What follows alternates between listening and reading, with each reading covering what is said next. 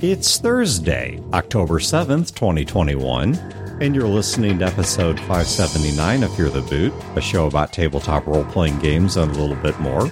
Running time for this episode is 1 hour and 5 minutes.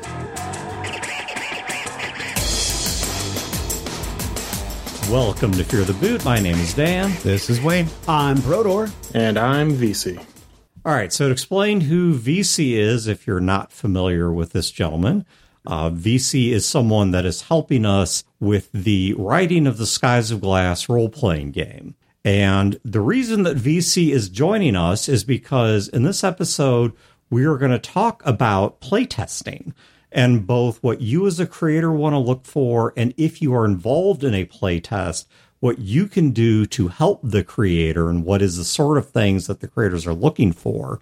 And if you're interested in joining the Skies of Glass beta, you can do so at patreon.com slash fear the boot. If you have no interest in that, well, that's unfortunate, but still, I think this may be of interest to you because we're going to look at the nuts and bolts of how role playing games are made and tested. And also, I've been involved in several play tests for games that are not my own over the years. For example, I'm uncredited, but I was actually in the 5e play test back when it was still under another title. So we'll talk about a bunch of things here. All right, but before we do, Brodeur, you're continuing to injure yourself. But fortunately, it wasn't an eye this time because you can continue to function sans a leg. I can function sans a leg. So I'm ambulatory, but it is slow and quite painful. The weekend prior to the recording of this episode, uh, I was at a Come Try LARP event, which was a cr- it was a crossover event between the four main sword and sorcery fantasy LARPs. And what it did is it stripped away the nuts and bolts, the classes, the spells, everything, all the rules, with the exception of melee combat. And it took what were the most basic and safest rules out of these four and boils it down to here are the rules, right? And essentially they use the Amtgard fighting rules and they ran multiple tournaments. But I'm talking to people. I'm having a great time. I've got tons of audio and video content that I'm trying to roll through so I can start getting some stuff back, some content. So, which Denny's was this at? Hold on. This was about 30 odd miles south of a place called Campton, Kentucky. Over a six hour drive that uh, I, I made to go to this LARP event to interview some people and talk about LARP. So, I assume a large outdoor park. So it was private land that is being renovated. It literally four or five months ago, where we were at was actual forest.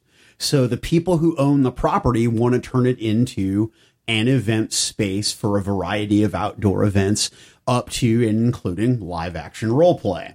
So one of the two event organizers knows the owner of the property, and I know the other event organizer very well. So it's like Forest, eat a dick, we're going to LARP. Yeah, Forest, eat a dick. We are going to put a DE in front of you. Same word, one word. We're just going to add a DE, and we're tear down and throwing some gravel, and we're going to have precarious narrow roads into the middle of nowhere where we're going to hit each other with sticks. The issue is this: is that out of all the people that were there, it wasn't a huge crowd, but the consensus was that if you looked at the top 20 foam fighters or people that fought with Boffer weapons in the United States, some of them were there.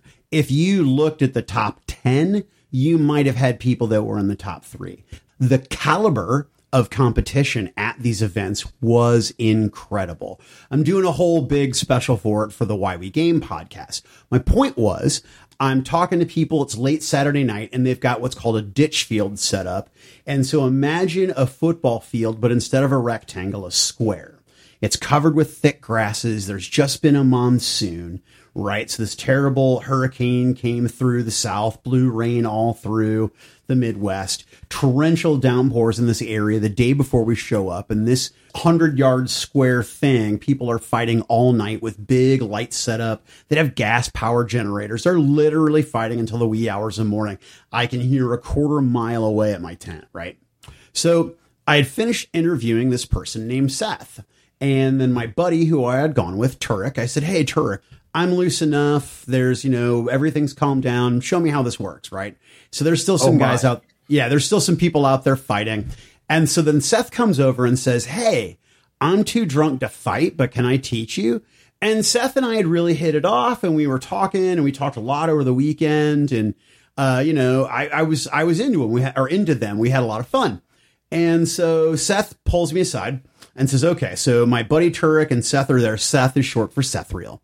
And, you know, Sethriel's giving me the basics and explaining to me, you know, don't overcommit. The game's faster than you think. Da, da, da, da, da, da, da, da. Now, I've lost a lot of weight in the last year, right?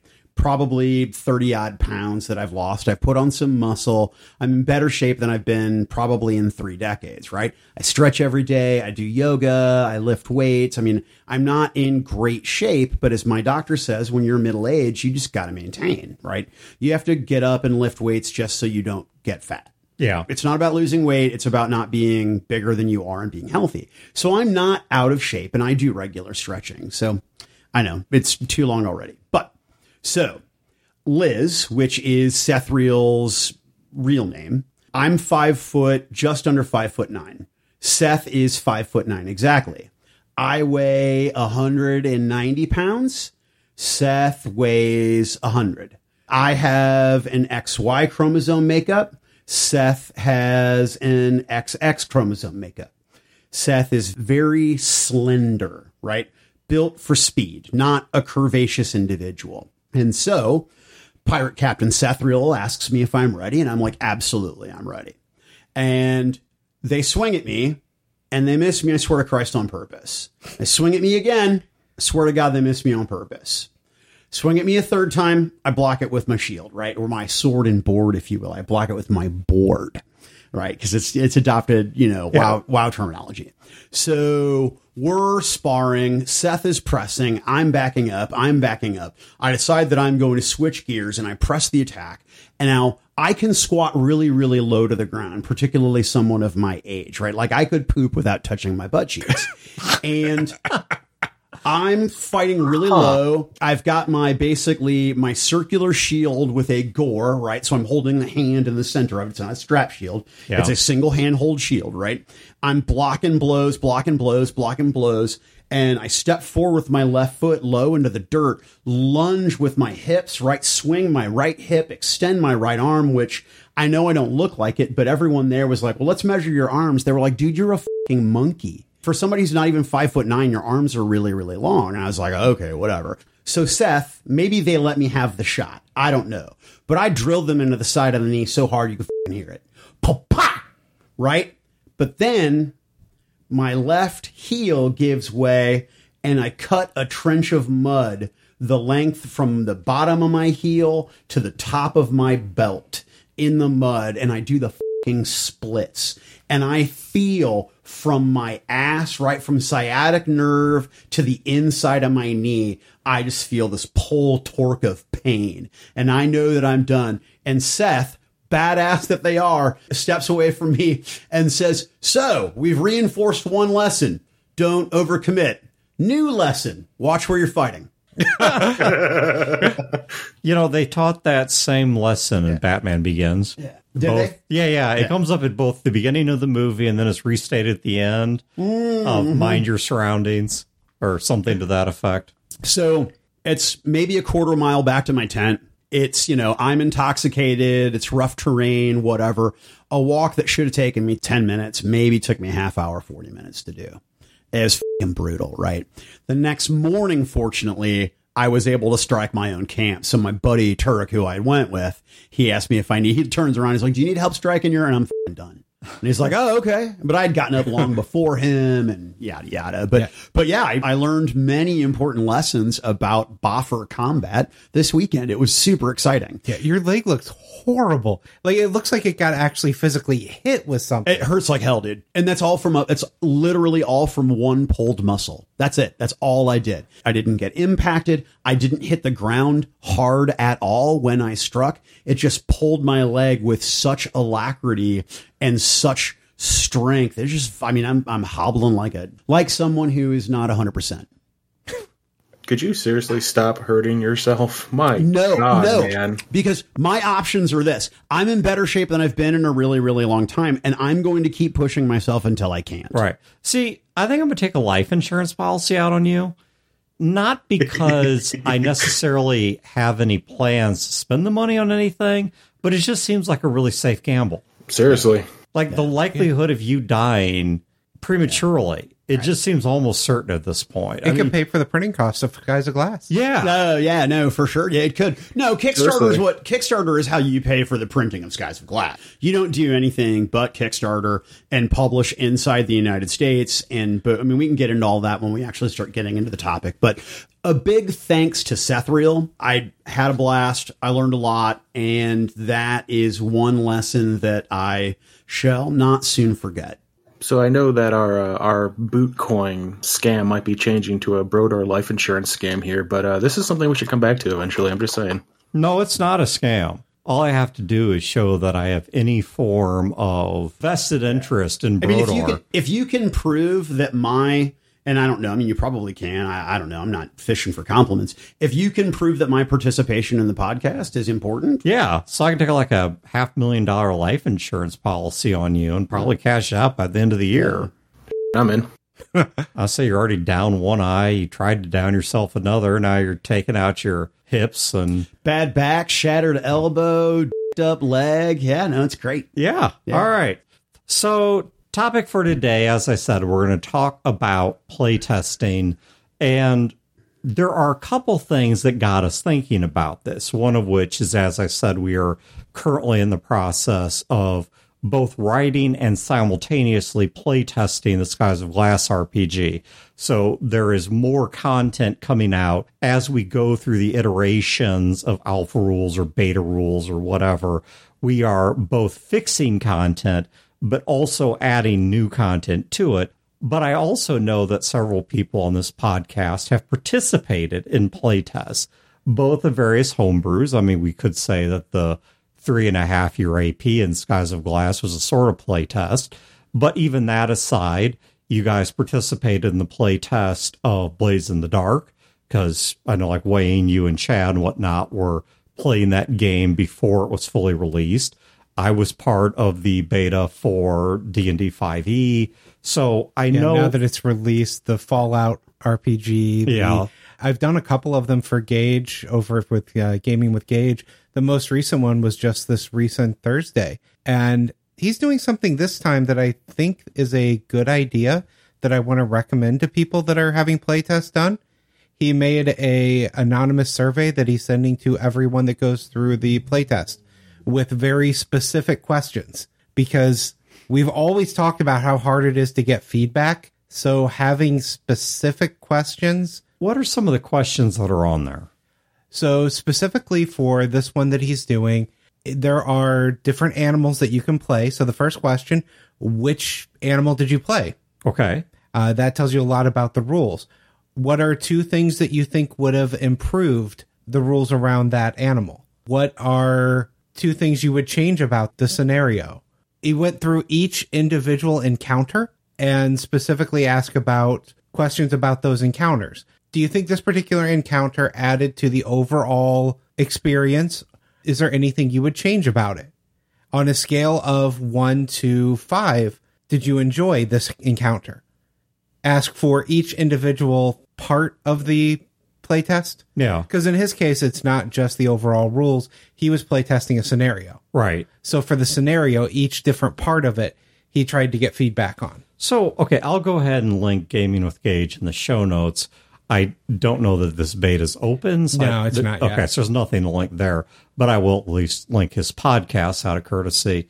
Uh, now, fair warning, he is a Savage Worlds and Apple fanboy, so you may get some kind of twisted worldview from him. He's batting 500. Yeah.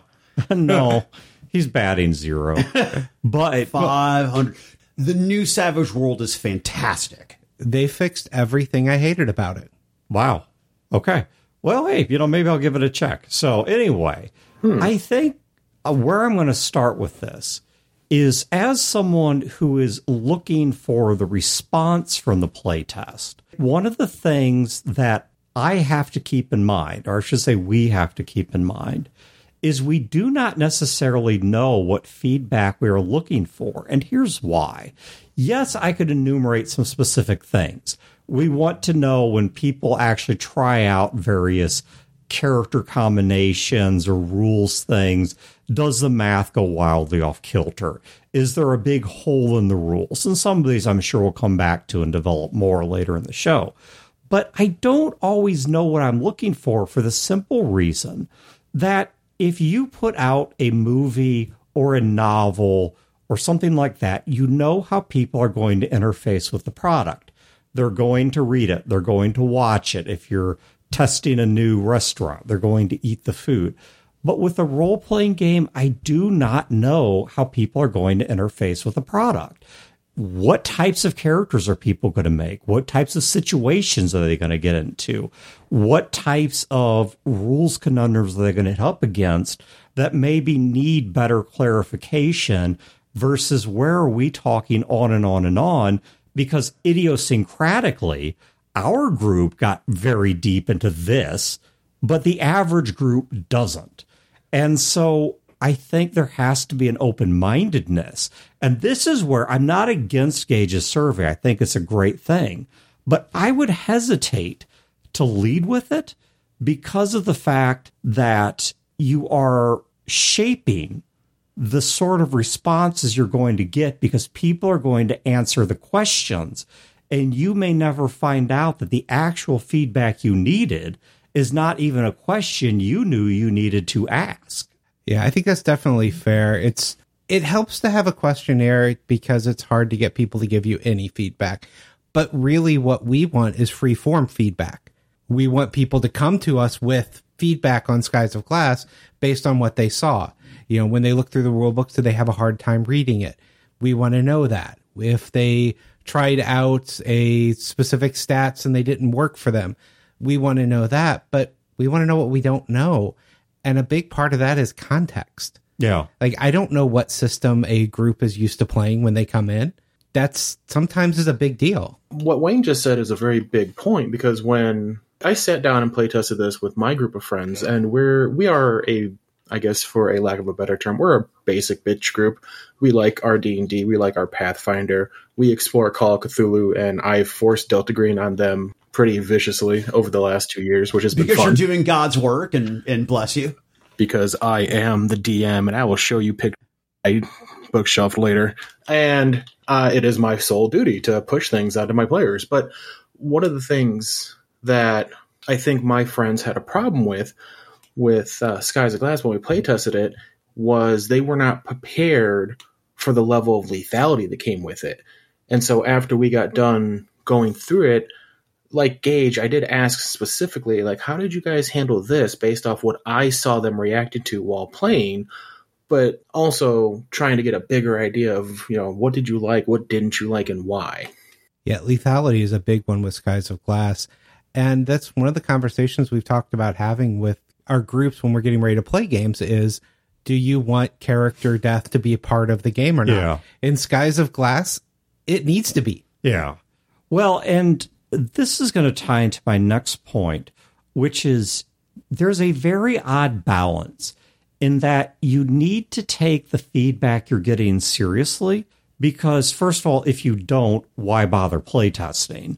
But also because of the fact that these people are going to give you important information on how people are interacting with this that once again you may not have known you may not realize that 90% of people are going to play the game in a way that's different than how you do.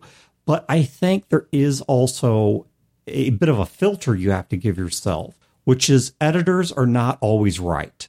And sometimes you have to look at the things that people are saying and just as you have to accept your own idiosyncrasies you have to accept theirs. You have to sometimes say, you know what, this particular thing, I understand why it's bothering this person, but it's an intended part of the game experience. This is something that most people agree works. You cannot act on every bit of advice you get. And if you try to, the game is going to lose focus. It's going to get confused and you're going to be chasing your own tail trying to input every bit of feedback you get as opposed to filtering through that for the trends, for the things that a lot of people are having an issue with. And right. You got to sort out what what is the most common thing versus why didn't I get my town? Right, exactly. And so in the case of Skies of Glass, it's supposed to be a lethal game. So will I or we at any point rewrite the rules to be less lethal? No, probably not.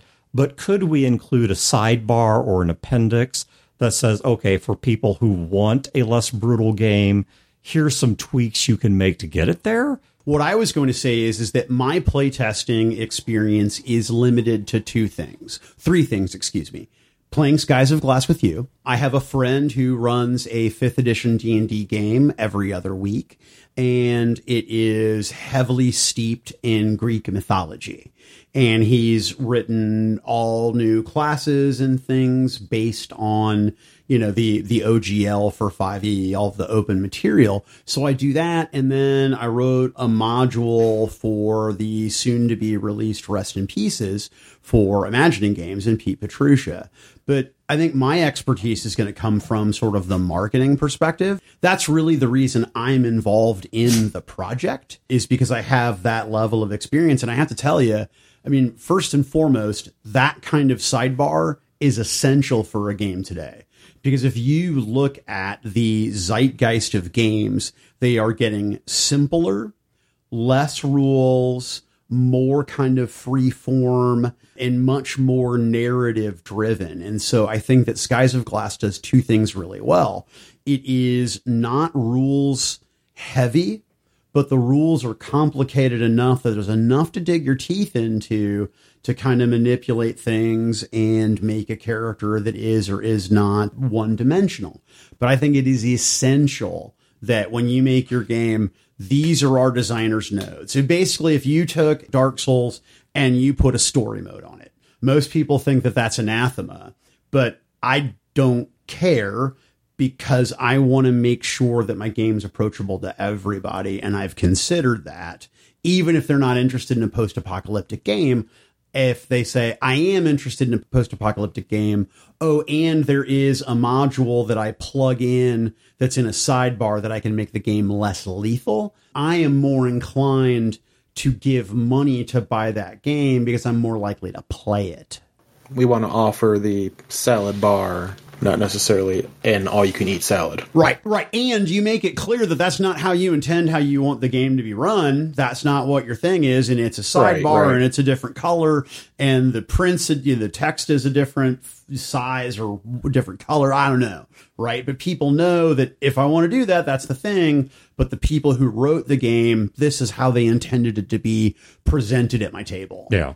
You know, in fact, I think some of the best addendums I have seen to RPGs are collections of house rules or tournament rules that have bubbled to the top. Agreed. Where game companies go back and they look at how people are playing the game and they realize 75% or 50%, you know, some large percentage of our players have all house ruled something about the same way. Oh, yeah. And that's picked up mimetically across the internet. You know, people are all using this why not go ahead and make this a fixed part of the game or adjust the game to work with that in the first place and balance it and test it against the other things that are in there? So, house rules are an interesting thing.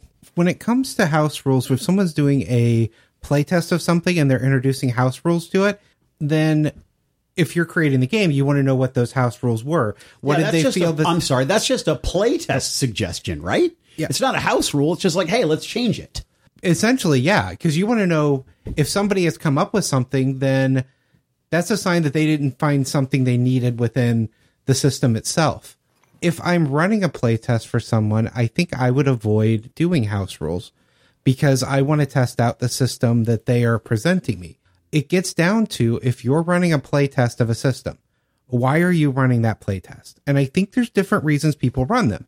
Some of them are just because this game looks like fun and I want to play it with my players. Those people aren't as interested in giving the feedback. They just want to have fun playing the game. Yeah. There are other people that the point of playtesting it is I want to provide feedback so the final product is a better product. And those are the people that are more likely to give you the feedback. I think you need to find ways to try to get feedback from both groups, though. The people that are just playing for fun, they may be more likely to do things like doing house rules and trying out things the other group isn't. Yeah, and I think part of that goes back also to what I was saying earlier with you have to understand your editors are fallible. You may be getting feedback from someone that's pushing your game in a radically different direction because they're not the intended audience. They didn't know Right. that going into it because it's a playtest. It's a first pass. This is the first time they've interacted with the game. But what they want out of it is not something that you can provide just as a sidebar, but what they're looking for is an experience that is not even intended to be a part of the game. This a game cannot be all things to all people. It has to be something. Now, compared to other forms of entertainment, it is broader and more easily twisted and turned to flavor, but there still are limits to what it can do. And, you know, not all games are for all people. Yeah, one thing that I've found as a player when I'm helping someone who's running a playtest of their system, I like to find parts of the system that haven't been tested as well. So I'm going to use an example of the last Epoch of Rhisos game that Dan ran. I didn't particularly have an interest in the mental abilities around the species, the Asta, but they hadn't been tested because nobody ever played them. Yeah. So I specifically went out of my way to get those abilities because I wanted to give it the playtest because I hadn't seen anyone playtest those in that version of the rules. in the 5e Greece game that I play in, it was pretty much the game master pitched the character classes and then as characters as people have come in and out of the game as people have died and made new characters we've deliberately done exactly that to go out of our way to try things that are new that have yet to be exposed to the game i mean in fact i think my character class is just just a step back. Like if the line for broken is here, my class is one step away from broken because I fucking kill. One of the things that when uh, I ran the playtest for my group, yes, they liked the lethality of the system. They really dug into the world that we were presenting to them. One of my players actually knew where I was setting the playtest, and they were really amped up to see what happened to my hometown. The other playtester was completely oblivious, but was just sucked into the world. But one of the things that when I asked for feedback that I wasn't expecting on getting from them was, for lack of a better term, the home version of of Glass, the building of your base, the building of the, the group. They use that instead of improving themselves, they use that group worksheet to improve their town. Almost like they were trying to kingdom build the post apocalyptic. Yeah, and to be honest, with a post-apocalyptic game, that's kind of something I want that I've never really had the opportunity in a role-playing game to explore. But I think Skies of Glass could do it really well. That is the community building and rebuilding. a different subject finding a gem like this like that concept that you didn't expect like when i sat down to run a playtest for skies of glass i was hoping i would get my version of the ap which did not happen i had somebody go through a window with a radio tower but i expected there to be post-apocalyptic you know wild west blood guts gore and what i got was almost Oregon Trail apocalyptic. And I I wonder if that was just my perception of what I'm used to gaming with and what my players wanted from the system, or if it was something else. One thing I found interesting back at this was Fear the Con 3, I think. I ran a Skies of Glass game in two different slots. The exact same setup, the same scenario, same players, well, the same characters for two different groups of players. They approached the game entirely different and the feel was different Yeah. between the two, even with the same setup and the same GM. And I think that's one of the important things about playtest. Dan has created the system. If he were the only one that was running the game and only running it for a handful of people, then you're never going to get those experiences of what other groups and what other GMs Yeah. are going to think about it. Yeah, you, you don't have a big enough buffet to try food from. Yeah, well, and that's the up and down side of having a scenario included with the playtest. If you just present the game and see what people do with it, then the feedback you get may be a bit scattered, unfocused, maybe a little uneven because people aren't exactly sure how to interface with the game, particularly because at this point it's half written and it's also unreleased. So there is no prevailing culture that presupposes this is what a game of D&D looks like. You know, you don't have that sort of Lord of the Rings template that kind of defines this is what you're expecting out of the play experience. And if you include a scenario or a test module, it helps better communicate what sort of thing you're looking for in the game, which once again is particularly useful because the rules are half written. So you, you have a way of communicating these are the types of tasks we're trying to deal with versus these are the ones the game really doesn't deal with in detail. But I think the downside to that is you're also building in presuppositions that you are presupposing everyone being at a similar starting point and maybe not the same ending, but at least the same few first steps. And so you kind of point people in the same general trajectory, and you only get a, a limited read on where they're going to go with that trajectory. Yeah, something we haven't done because we haven't presented a scenario. But one thing that is very useful for some scenarios that I've seen in finalized books is they walk you through the mechanics of the game.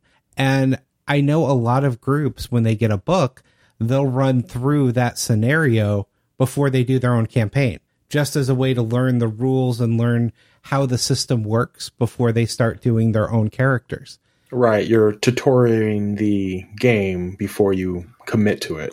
Yeah, I could see that being useful in a playtest, but I could also see it not being useful in a playtest for the very reason of your then kind of outlining how people go.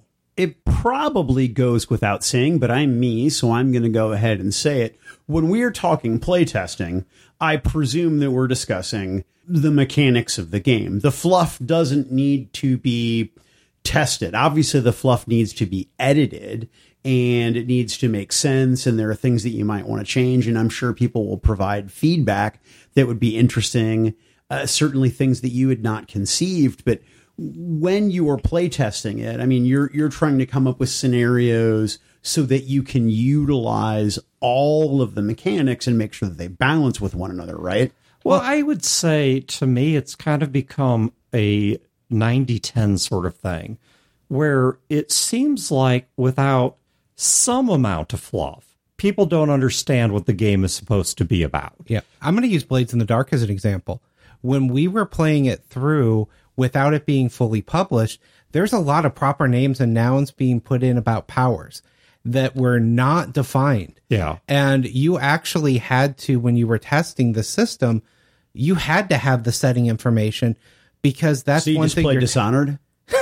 I'd never played the Dishonored, but you have to have for some systems, for some settings, that information in there because you're playtesting whether your description of the setting is good enough. Yeah. Well, and also, Okay. like I said, if you don't at least give an elevator pitch, people may not understand what sort of world you're trying to create. And some games have this already built in. If I was doing a play test for a brand new version of Star Wars, I would have the benefit of not having to explain up front what the Star Wars setting is. You know, everyone already kind of knows that within the cultural gestalt, even if they don't have Wikipedia memorized backward and forward. People at least get the touch points of lightsabers and Jedi and star destroyers and whatever. You know, they can at least recognize these things. Well, something like Skies of Glass, if we don't present at least a little bit of the fluff or the fiction, then you say post apocalyptic or post nuke, what are people going to think? Skies of Glass is very different than, say, Fallout or Right. Mad Max is. And so you have to kind of hone in a little bit on what it is that you're trying to convey. But I do think there is a reverse problem of you can get so into the fluff that instead of developing the parts of the world people are interacting with, you're just drowning them in setting wank that maybe you really care about and maybe even should be there in the final product. But for a playtest, they don't need. You know, they don't need to know the details of, let's take Skies of Glass once again as our example. Knowing exactly what is within the Jacksonville NAS is interesting, but do you really need to understand it beyond knowing it's a pre war, high tech subdivision of society that's walled itself off and preserved a pre-war civilization. Right. And then think- that's really enough to kind of get the gist of what it is. Yeah, I think there could be an argument made for, well, we want to play in that city, but that's not the core game. Right. That would be a expansion setting book. Well, and that's because part- it needs to be developed to that point. Well, and if I develop the game that way where I dump certain bits of fluff on them or a lot of fluff on them, if people don't get lost in there, they may instead get fixated and say, well, there's all this information on Jacksonville. So that's where all the interesting stuff is because that's where everything's developed. And so that begins to be how people play the game. Whereas if Right. You're you're putting a beacon on it and that's drawing attention. Yeah, exactly. Whereas opposed if we just give people the salad bar, to use your metaphor, then instead they can kind of walk along that pick and choose.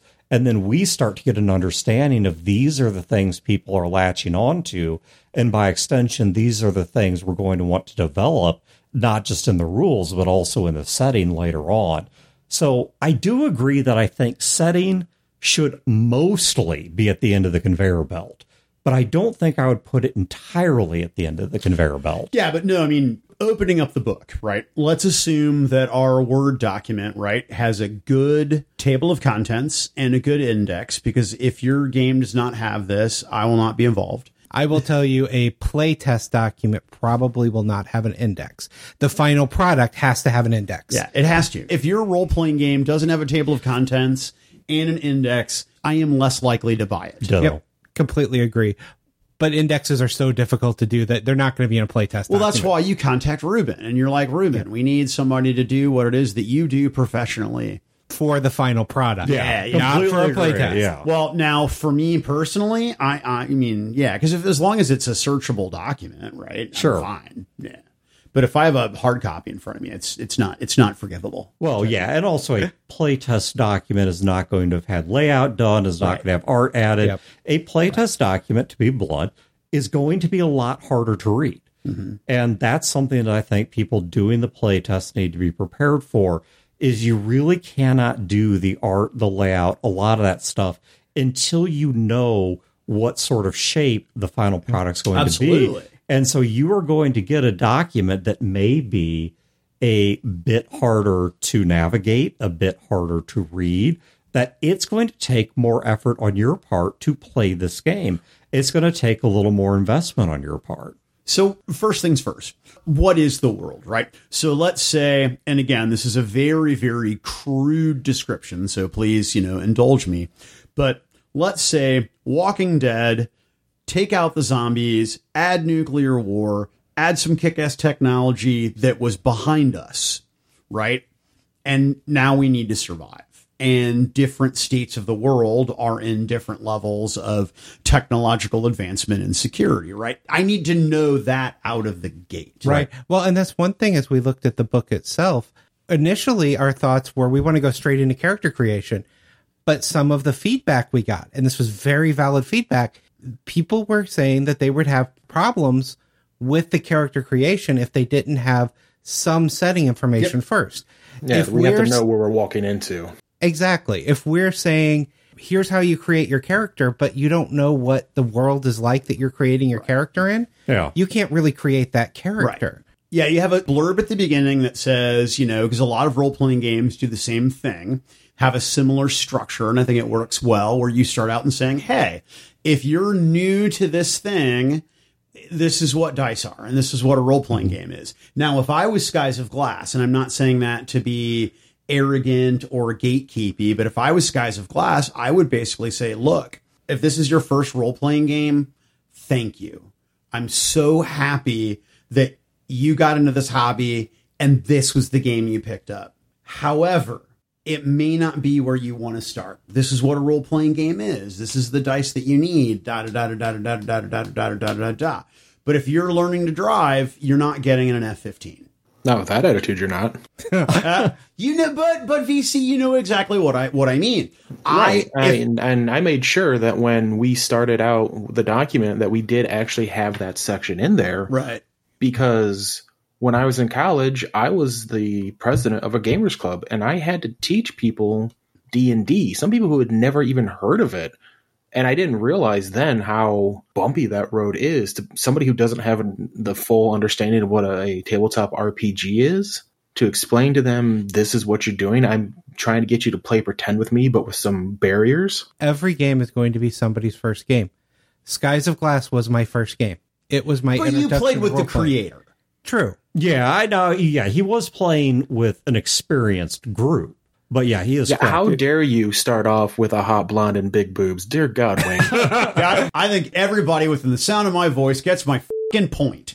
My point is, is that you need to explain to what it is. Sure. All right. There are. I, would certainly caution somebody that this not be your first game unless Dan and Wayne and Chad and you know, Yeah. and, and your Ouija board with Pat are teaching you how to fucking play. yeah, say for pure marketing reasons, I think I would rather include an intro to RPGs chapter that veteran role players can skip as opposed to discouraging people to play the game. But your point is not lost on me. I do understand that Skies of Glass is in many ways, it's not, I would say, a quote unquote advanced game in the sense that the rules are super difficult or the concepts are super difficult, but the arc of play has a particular lack of forgiveness to it that I think would make it a rough ride if this was the first RPG everyone at the table had played. Let me let me rephrase that because obviously, from the sense of selling books, I want to sell books to everybody, right? Yeah. So I don't want to discourage people from picking up the game, but I want people to understand that there is significantly less forgiveness and wiggle room in this game, and that it is very very difficult to pull your punches. Yeah.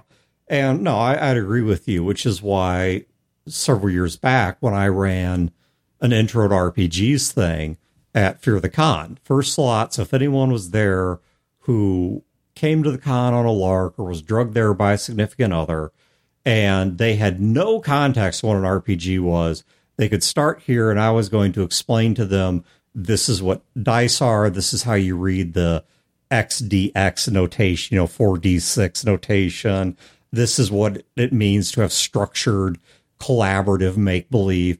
And I did it with what's called a pocket mod, which is a one sheet folded up game that turns into a tiny little book where people played ferrets. We didn't even do D&D. I started with this simple, simple one page RPG that had barely more complexity than, say, something like lasers and feelings. And the setup is you're all pet ferrets trying to get medicine to the family's dog because the family's out and won't get home in time to save the dog from whatever its health condition was. Everybody can relate to this concept. You know, you don't have to be three miles deep in geek culture to understand what it looks like when animals can talk and think like people and go about mischief around the house. If you've seen Disney, you get this concept. And so, no, your, your point is fair taken. Yeah, there is a section in there that probably will be developed a little bit more that's basically what makes Skies of Glass different. And I think that covers both of those. I like that a lot. And I, I like that, hey, if you're new to role playing games, here's the thing. If you want, skip this section and jump right to where is Skies of Glass different? Then read where is Skies of Glass different? And then you go into a brief history of the world, enough that I have enough background that I want to make a character. Right. Or get an idea. And then we save the setting dump, the big setting dump for later on. Yeah. Yeah, yeah, yeah. because we want to get you into the game as quickly as possible. Let's talk about rules development. When you're deciding what to write or what to comment on or whatever, there are generally two things that I think should be looked at. One is something I mentioned earlier, which is look at where the bell curve of interests and questions are falling. What is the one thing people are most interested in? Laser guns. look for the uh, and maybe it is you know maybe people Yeah, th- This in St. Louis. th- that is the big one we're getting with Skies of Glass. It's actually not a rules question; it's a setting question, which is what is an ist. And people want more information, as Vece said, on how we've developed In the, Louis. in the West, we call them libertarians. But the other thing that I would look at is remember that you, as the creator, have your own needs, that you are a human being.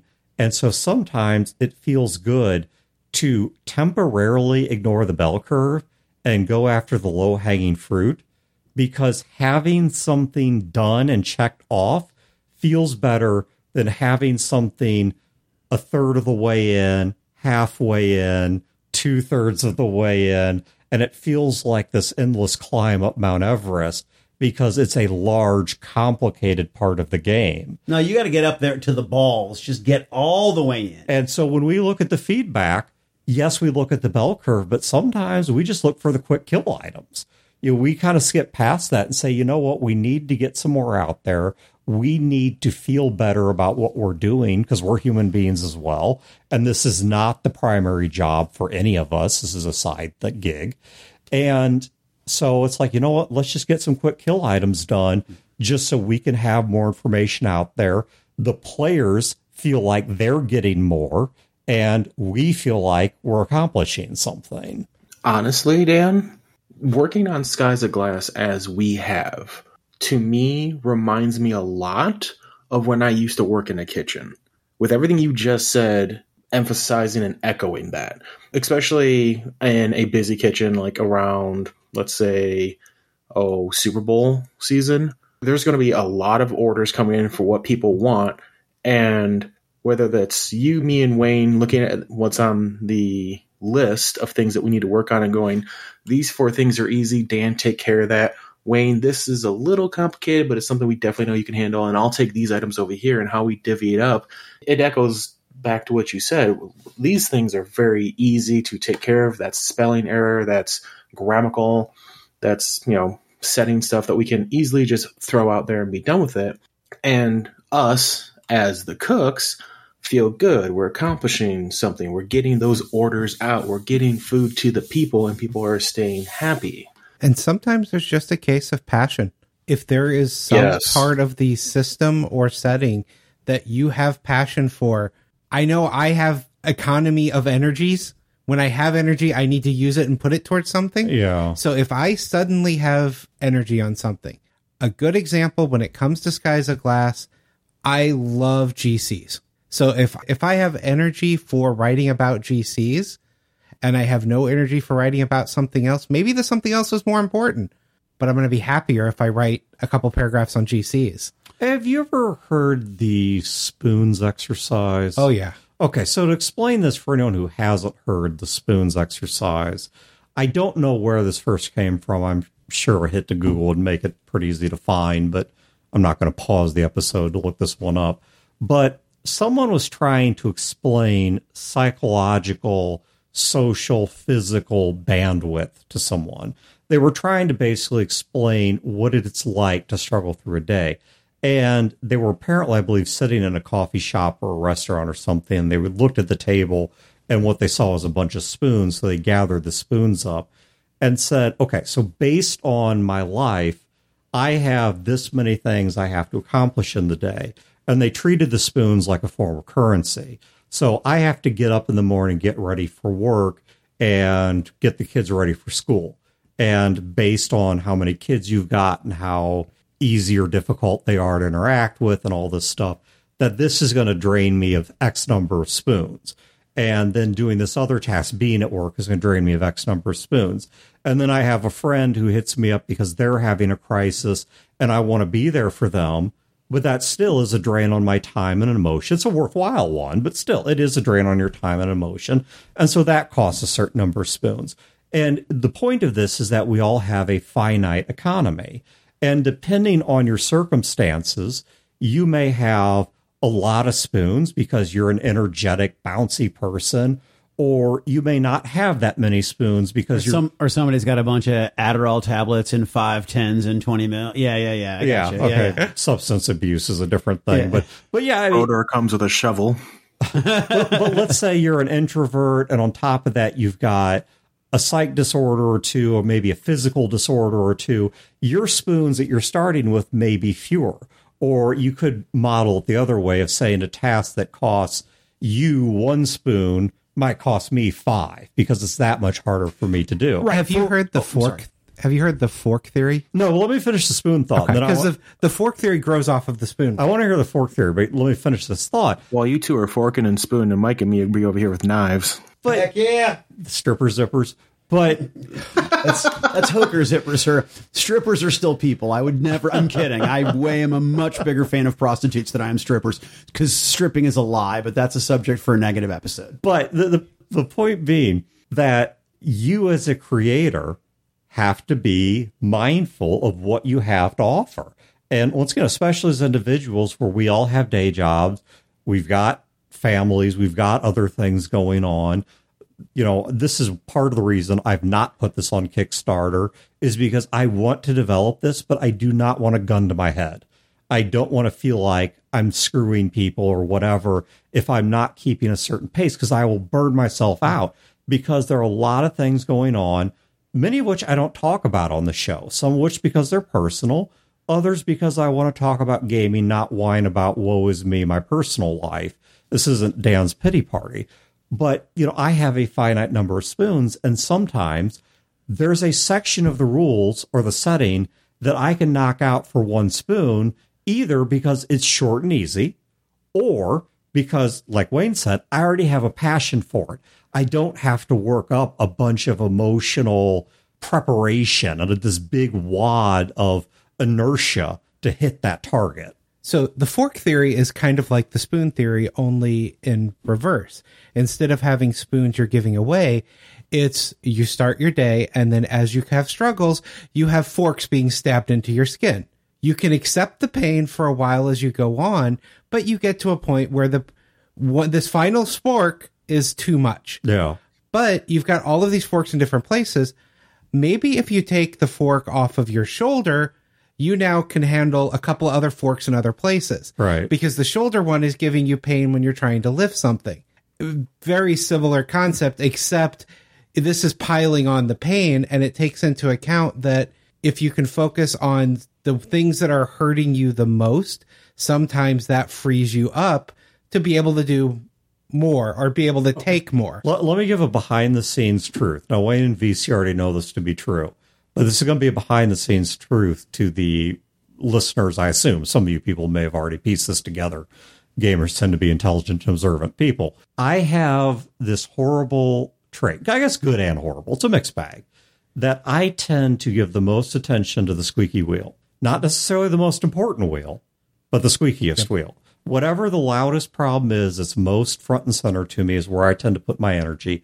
And oftentimes the result is I misspend my energy and I poorly prioritize or burn myself out, or to Wayne's point, I drive a dozen sporks into my skin or forks or whatever the metaphor is when that's way beyond my pain threshold. Which is why, while I'm doing my share of the writing, the feedback is mostly collected and collated by Vece and then discussed with Wayne and only then presented to me, at which point I am now hearing it in a more neutral tone and I can make much more educated choices about this is worth our time, this isn't, this bit of feedback's useful, this bit is kind of useful. This bit, I understand their concern, but I don't think they grok the game. We're just not going to deal with it because of the fact that it allows me to weigh it in a way that has no social burden, no emotional burden.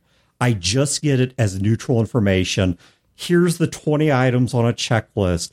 I don't have somebody, and there's nothing wrong with this. I appreciate anyone who has passion for the game, even if they see it with a different vision than I do. You know, there are games I run that I run with a different vision than the creators had.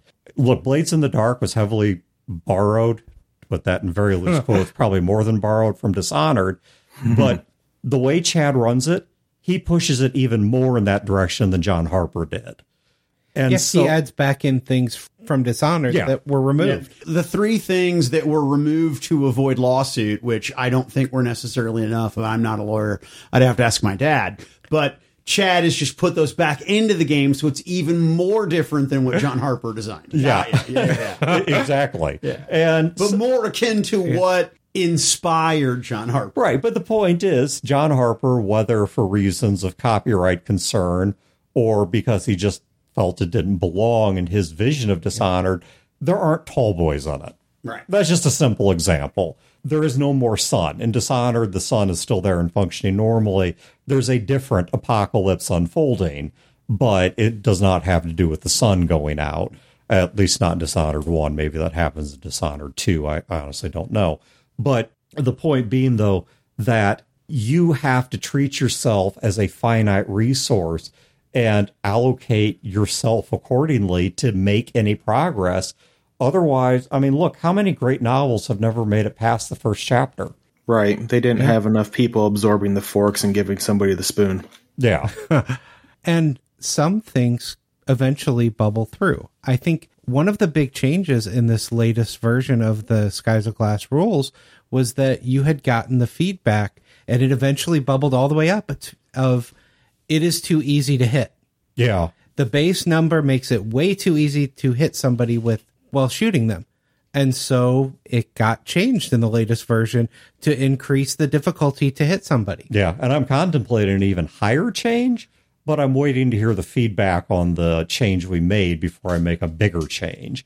And that's something else I think that's worth noting is based on the feedback you get. I love using this metaphor of the Moonlander game. I've used it several times in the course of this show's history. For anyone who's just joining the show or not remembering what I'm talking about, there were these games that you could get like going all the way back like the Atari. Uh, Now I've seen them even like in uh, the St. Louis Science Center and such, where you have a little moonlander that's like under the tiniest amount of gravity pull towards some base. And you have to try and land on the landing pad. And human nature is because you're not dealing with air resistance or a lot of gravity, people tend to overcorrect. And so when you want a little tiny burst to the left, you instead tend to do a hard burn and now you're just shooting all over the place. And even if you do a tiny little burst to the left, well, because there's not that much gravity and there's no noticeable drag on the ship, you continue drifting left until you do a counter burn, just a little pop to boost you the other way. But human nature is to overcorrect. And so when you get that feedback, try doing moderate to small tweaks before you go whole hog on ripping out and rewriting sections. Maybe a section is a lost cause. Maybe it just needs some tweaks. The combat stuff is one example. People have observed, and correctly so, it is way too easy, especially in a game this lethal, Well, to in a hit game somebody. Yes. And even if you compare this to real world shooting statistics from like the FBI and such, people are hitting way more often than real human beings in combat situations ought to be able to hit. Even trained individuals should not be hitting this often. And that number needs to go up. It was a base of six. I took it up to a nine. I contemplated taking up to 12, but it's like, no, let's not overcorrect yet.